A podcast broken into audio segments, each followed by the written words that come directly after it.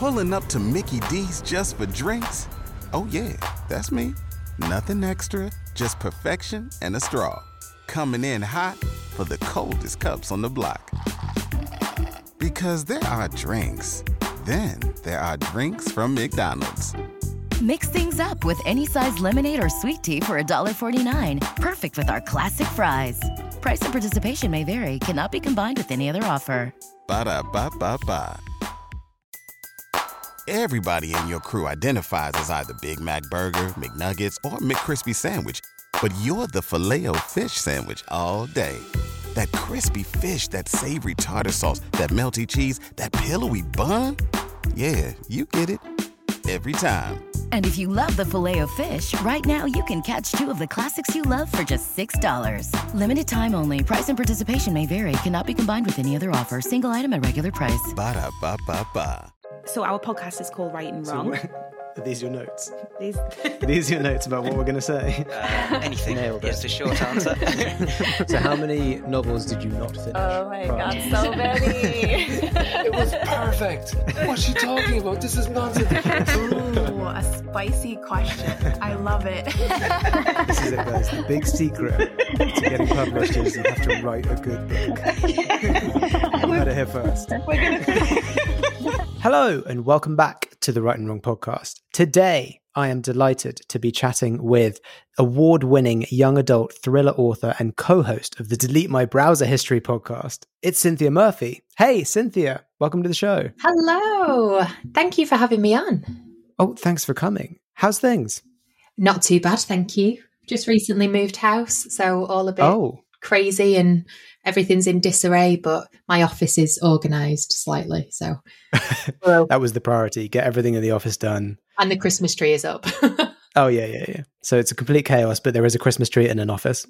Let's talk about the exciting post Christmas news. And that is, of course, the release of your latest novel, The Midnight Game, January 5th, 2023.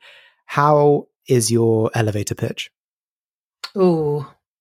Yeah, I can I can have a go. It's a new one, so I could give you one for the other two, but uh, I've not had to do this one. Let's do the new one first, and then Yeah. we'll compare it to how good your pitch is for the other two. oh no, don't do that. okay, so elevator pitch. Um, six strangers meet on a paranormal website and they decide to meet in real life to play the midnight game in order to prove whether the paranormal is real or not. However, not everyone is there for the same reason.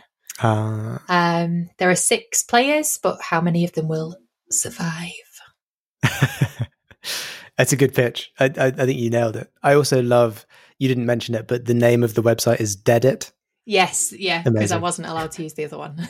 Yeah, of course.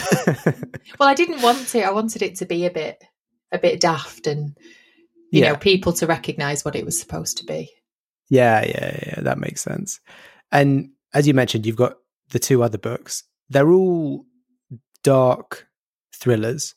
Mm-hmm. And I've I've heard from lots of authors that book number two can in some ways be the most challenging. But once you're on to three, it's sort of a different story. Was that the case for you? Kind of. Um, when I was doing book two, I was working full time as a teacher. Uh-huh. So I was juggling the two of them. So of course, book one, you have all the time in the world because you're on your own schedule and you you haven't got an agent yet, you don't have a publishing contract yet. Um, book two, you have quite a tight deadline, or I did. So doing that with work was tricky, and it has a twist at the end that I I obviously knew what the twist was. Um, and the hardest bit for me was making sure that nobody else kind of saw it come in. So there was a lot of editing, a lot of pulling out things that might have given it away that to me seemed okay. Um, Yeah. And all that was done within like six months. So yeah, that was tight. Uh, and as as part of the the genre, I guess all of your books are they do generally involve like big twists and sort of changing the direction, surprising the reader. Yeah, yeah, I try. Um, I'd, I'd love a twist. And I think as a writer, one of the things that gets taken away from you quite early is that element of surprise when you read a book or you watch a film, because once you start plotting out your own things, you recognize other people doing the same thing. Um, so I like to try and have a twist that people won't guess. But then I'm also very aware that my readers are teenagers and they won't have seen the same amount of things that I've seen. So, you know, it might not be a massive shock to an adult reader who's devoured thousands of thrillers, but to a 14 year old who is reading something like that for the first time, hopefully it's a, a big jaw drop moment. Sure. I, in the same way as like a lot of younger people won't have watched a film like The Sixth Sense because it would seem so old to them. Yeah, exactly. And you know, we all remember that. I, I- that was spoiled for me before I actually watched it. But we all remember finding out the twist, don't we? Yeah. Um, Gone Girl was mine. I remember where Oh, I yeah. was. I remember that moment of being like, "Oh my god!" yeah. um, and that's what I would love to do for a teenage reader. So when I get kind of reviews that are like, "Oh, it was really obvious," and you know, I saw it come in from page one, it's generally an adult reader. Teenagers tend to quite like it. Yeah, people also say that as well. They're like, "Oh yeah, well, I always knew that was going to happen," and I, I'm not always convinced when people are telling the truth when they say that. No, and at the end of book one, when some people were like, "Oh, it was so predictable," and I'm like, "Was it really?" Um, I can't really spoiler it, but Yeah, I, I did yeah, a complete like 180, yeah, and Yeah, yeah, I don't think it was predictable. But there you go.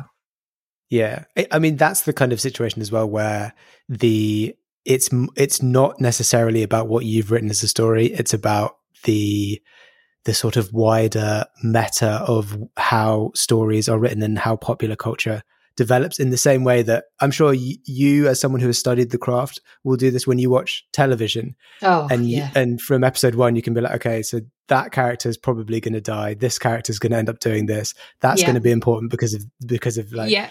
And my wife will be next to me, and she's like, "What?" She's like, "What do you mean? Like, what? How do you know these things?" And I'm like, "Well, they wouldn't have shown it otherwise. Like, yes, there's too I much emphasis exactly on this." yeah, I always joke that my husband sits there and he'll either say to me, "Right, come on, tell me, tell me what's going to happen," or he'll be like, "No, stop." And every now and then he'll look at me and be like, "Oh, come on, why have they done that?" Um, I get really Yeah. frustrated when they pepper those things in and there's no resolution at the end, or I think, "Oh, actually, what I thought." Might have worked a little bit better than what they've actually done. Oh yeah, that I mean that's always frustrating. The one that really grinds my gears is, and um, I love the Disney animated movies, but they, for me, they keep putting unnecessary prologues into them, which takes all the tension out of them. Ah, right, okay. And if no one knows what I'm talking about, just next time, next time, depending on you know whether you want to watch these kinds of movies, if you ever watch Tangled, try watching Tangled without the prologue. And I just think it's an objectively better film. Maybe, maybe it's. Do you think it's done for children to give them that Yeah. kind of element of understanding? It has to be because yeah, because it's it's explaining so many things which I think an adult viewer or, or reader, I guess, if you did it for a for a book, would um the excitement would be in not knowing and Yeah. then kind of discovering as you go along. Whereas for they are for children. Uh, I have to remember that. Uh, they, you know, you want them to understand because you want to hold their attention to onto the next bit. But let's get back onto books. Let's get back onto you. Um, twists. You love to do a big twist. You love to do a twist that's not done before. So from this, I'm going to guess that you are a planner and a plotter. no. Oh, really? Well, I'm. I'm kind of in the middle. Okay. Um, I'll have a very, very loose outline, which looks like a wiggly line, um, with like the the climax at the top, and then basically just post-it notes that say somebody dies here. Um, and that will build up all the way to like whatever I want the finale to be. I do need to know what's going to happen at the end. Like I Yeah. need to know my bad guy. I need to know what the twist will be. Um, but everything else, I just kind of plow towards it. but you you always know the twist going yes, in. I have to because otherwise, I first of all, I don't like deleting stuff. So I'm not a hundred and ten thousand words and then have to cut it down. Yeah. Um, okay. Yeah. I just oh the thought of deleting stuff just it makes my skin crawl. Um, so I tend to underwrite getting all of my bits that I need to get in there, and then I'll kind of flesh it out with a bit more detail in the second draft. Uh, okay, okay, that makes sense. And was that? Th- I mean, this is your third book now, so Yeah. you've you know you've been through this a few times. Was that has that changed since the first book? It's got a little bit easier in terms of I know what I need to do. Yeah, Um, I also know that when I get to the point where I'm panicking that I've done nothing, that's when the book will actually start. I was uh, I was texting Georgia, who I do the podcast with, Yeah. last year, and I was like, "Oh, I've only done ten thousand words, and it's due in on such a date." And she went, "It's fine. This is just your process." And I was like, "Oh God, it is, isn't it? this is the process." So I'm at the point now where I should be writing, um, but there's so many other things to do that I just Yeah. keep putting it off, even though it's all in my head. I just need to get it out onto paper. Well, I I do like to think that, and this might just be me justifying procrastination, but I do like to think that writing a book, like creating a novel, doesn't necessarily mean you ha- you are 100% of the time writing words. Like I think there's a huge there's so much of it has to go into just thinking about stuff or just researching stuff or just sort of putting notes down and the bits Oh, and yeah. bobs depending on process and things like that. But Definitely. Just little things like in the new book, there's um, like a series of unsolved murders from the 90s. And I listened to a lot of true crime podcasts and I was racking my brain. Like I needed something to base it around, you know, so it had a bit of a bit of weight and a bit of historical stuff to it. And I watched the Texas Killing Fields on Netflix uh-huh. and that was it. I was like, well, this is this is exactly kind of what was in my head. Um, so while I won't, you know, I won't use names and things like that, but just to be able to look into something like that has been really, really useful. And that wouldn't have happened if I was pulling my hair out in front of the computer. Yeah, exactly. Like, there's no point in many ways, I think, forcing yourself to write when No. And then you have to delete it. exactly, yeah, No. exactly. Don't why force yourself to write five thousand words in a day when you'd probably be better off going off doing some research, like looking up some stuff, watching something that kind of will inspire you, and then writing a thousand words which you won't have to delete. Exactly. Yeah. And I know, like, if I have a good day, I could be at the computer morning till evening and come away with like five, 10,000 words. Yeah, And it will have been because I've I felt the need to get it out. I'm definitely not a thousand word a day girl. let's um let's dial it back uh let's go back to when you first got your foot into the door of publishing um when was it when did you decide that you wanted to take your writing to the to the next level and really pursue it In about 2012, 2013, um, I just got married and I was teaching on a temporary contract. And I didn't know if I was going to get a full time job or what I was going to do. And I didn't really have any hobbies. I used to play netball and then I broke my foot, so I couldn't do that anymore. Oh.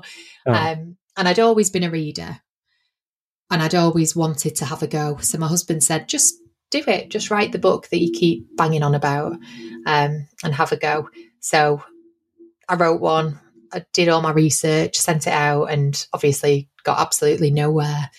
Um, lots of like tumbleweed. Um, but I did have one nice, I had one really encouraging reply of one agent who said, you know, it's not quite right and it's got this and this wrong with it, but there's something here. And then somebody requested the full, and it was like the best feeling ever. Even though later on she got back to me and she was like, no, the main character is awful. and I really don't like him. Um, Pulling up to Mickey D's just for drinks? Oh, yeah, that's me. Nothing extra, just perfection and a straw. Coming in hot for the coldest cups on the block. Because there are drinks, then there are drinks from McDonald's. Mix things up with any size lemonade or sweet tea for $1.49. Perfect with our classic fries. Price and participation may vary, cannot be combined with any other offer. Ba da ba ba ba. So, but that little bit of encouragement made me think, well, you know what? I can try again. I can do another one. And then I got on the Curtis Brown course, Mhm. which gave me a critique group and you know it gave me um, an author to speak to who had been through this process and and could help a little bit um, and then I ended up getting an agent with the second book. Um, and then I got cancer two weeks later. Oh no. So that kind of put a stop to everything. And then by the time I was ready to write again, she parted ways with me and I was kind of back at square one. Oh gosh, I didn't realize you'd had a previous because you're with Yeah. Stephanie Thwaites now. Yes. Yeah. Of who Curtis was on the top of my list. Well, at the time, Steph was on maternity leave when I was on the course. Uh, so I feel okay. like we were ships that passed in the night. Um, and we never quite got to meet at that time. But it Yeah. wasn't the right book, and it was it definitely wasn't the right time because of everything that came after. Yeah. Well, at least a happy ending in the end where you you guys uh you you did become agent and, and author Yeah, and you have now released th- well soon to be released three books together. yeah, um, it's crazy. So it was uh, last one to die was actually the fourth book that I'd written. Oh really? Yeah, so I think the Curtis Brown course and then doing a few things with SCBWI um, and just going to like little writing workshops and things where I learn about actually how to plot and reading books like Save the Cat and Into the Woods and, you know, learning about the art of storytelling. Uh-huh. Once I'd had a, a few goes and then I put all of that together, it seemed to work in, it was called Creeper at the time. Because when I sent that out, I had nine agent offers. What last one to die was originally called Creeper. Yes, but they. I like the Creeper's it. great name. I like Creeper. I think they were worried it was a bit too horror-y, um, Okay. and they wanted to like slot it into the market with you know the kind of thrillers that were doing really well at the time. Yeah, yeah, yeah. Was there uh, with with because because uh, so last one to die the first book, win lose Yeah. kill die the second book, and Yeah. then the midnight game. Was there ever a discussion of should we have die in the name of the new one?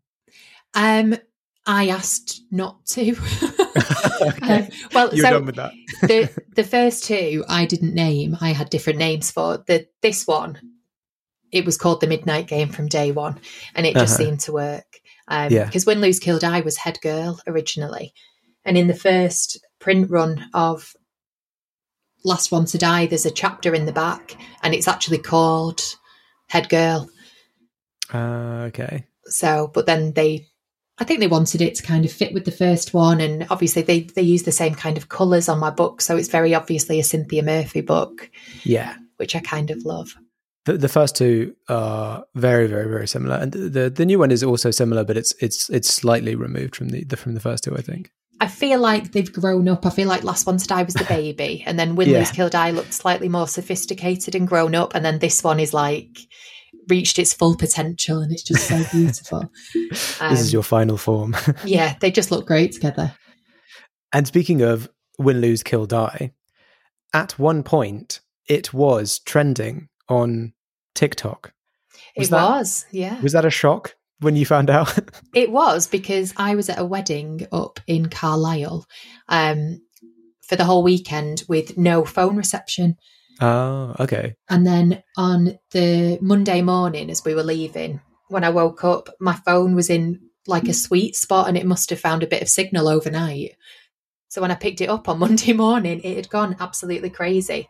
And Kathryn Foxfield had sent me a DM saying, Why is your book doing suspiciously well on Amazon? so I went on and it was at number 64 in the overall Wow. Amazon chart. And then it had sold out. So I was a bit upset because I wanted to see how far it would have gone if it hadn't have sold out. Um, yeah. but this video Wow. was like two weeks old at the time because the girl who made it had tagged me in it at the time. And it was just um, a video of the first page. And she kind of left it open long enough for you to be able to read it and then closed it to show the cover. And I remember at the time I was like, oh, thank you. Really glad you enjoyed the book. And then two weeks later, it had just gone bonkers and it's had like 2 million views now on that one video. So it's amazing. It, uh, two million people is such an insane like number to try and comprehend. To try and picture that Mm. many people Yeah. reading and a book. there was um, somewhere in Germany, some website had it for sale, and there'd been a glitch on the site. So at one point, when people were trying to buy it, it was on sale for like 700 euros because of whatever had happened. Oh and- no. It was just crazy. Um, and sales went through the roof. I think we did like 750 in a week. That's you know, of a, a, a book that had been out in the world for six or seven months already. yeah, yeah. So, And I mean, what a what a what a compelling argument for make your first page as you know grabby as possible. You could really Well- could draw people in. yeah, I do remember when I sat down to write it, I wanted a killer first line. yeah, You know, they always say, like, what's the first line you remember? And I hadn't really done it before. And I thought, well, this one, this deserves a, a killer first line. So it paid off. it, it definitely paid off. Before we get to the final question, um, I always like to, to ask uh, authors who who have been doing this for a while now. Um, what's something, or, or maybe some advice that you wish you'd known when you first got into publishing that, that you now know? Oh, there's going to be a lot of waiting. Um, and if you're like Yeah. me, oh, you're not going to deal well with it. It's something that really triggers my anxiety. Um, Oh, even to the point where I had been offered the US deal, but then I knew that I wasn't allowed to talk about it. And that was okay. But then when I found out that the announcement had gone to press and it would be kind of in the press any day now, but any day now in publishing can mean either tomorrow or in six months. yeah, So I found myself anxiously, constantly refreshing um, my email, the website that it was going to be on, all of these things, just to see it, just in case it had come up. Um, and it took about two or three weeks for it to come up. And I was just biting my nails the whole time, even though I already knew. yeah. I you was just, wanted to tell people. yeah, I just wanted to shout about it. Um, so there, there's an awful lot of waiting. It's nice to have, you know, a little secret, but I think at the beginning, more so, you really do want to shout about everything because for most people, it's been a long journey, and Yeah. you know, it's a bit of a dream come true. Yeah. So I No, would have definitely 100%. liked to know there was that like level of waiting around. Also, for people querying, I think have a separate email address. I think it's really important because otherwise you kind of constantly checking your email in case an agent has got back to you or, you know, in case something has happened. So I've got a completely separate one and I have an alert on it. So I know that when that goes off, that's an email that I need to kind of, you know, go and give some attention to. Oh, that's a good. Um, that's a, that's really good advice. I've, I've not I've not heard that before. But yeah, Well, that I- makes sense. I didn't you- do it with the first book, and I remember like waiting for agents to maybe get back to me, and Yeah. it was just through my normal email account. So every time it went off, I was like, "Oh!" and then it'd be you know Amazon or it would be something really rubbish. Um, so when I got round to querying again, I set up a separate one. That's really good. That's really clever. No, that's yeah. Because because you're right. You, you obviously need to use a, your email address in, in just day to day life. But then um, if you're if you are waiting for something, it's every single time something goes off, you're jumping to it and then immediately getting disappointed. And you don't lose stuff either. Like at the minute, admin is like up to my eyeballs, just, you know, Yeah. sorting things out for different things. And so that really helps because there's less traffic through this email address. So Yeah, I don't yeah. lose things. Going back to your first your first bit about uh, you wish you'd known how slow publishing is, how long things can take. Mhm. now that you're you know three books in h- how do you how do you kind of uh, are you just used to it now are you just acclimatized to it or do you sort of use strategies techniques to to get your mind off it I think I am a bit more used to it. Um, I think I know, I mean, good news is good news, isn't it? So if I can't shout about it yet, I know I will be able to at some point. Yeah The US one kind of took me by surprise, but I think I was just so excited about it that I was just dying to tell everyone. And my mum kept going, Can I tell anybody yet? oh no Um, so, but yeah, I think, and actually, I think my experience in publishing in general has actually been quite fast. yeah So even though it took a long time to get here, like I'd signed with an agent within a month of sending the manuscript out, I got a deal within three weeks of the manuscript being sent to publishers. that's fast And then I've had a book a year, you know, kind of ever since. I've got another one scheduled for next year. I've got four books coming out next year. so I'm not allowed to talk about them all yet, but there'll be four. So one is the Win Lose Kill Die US edition that I'll have to do like promotion for. Oh yeah. One is the Midnight Game, and then Uh-huh. there's two secret ones. oh wow. You have So- been busy.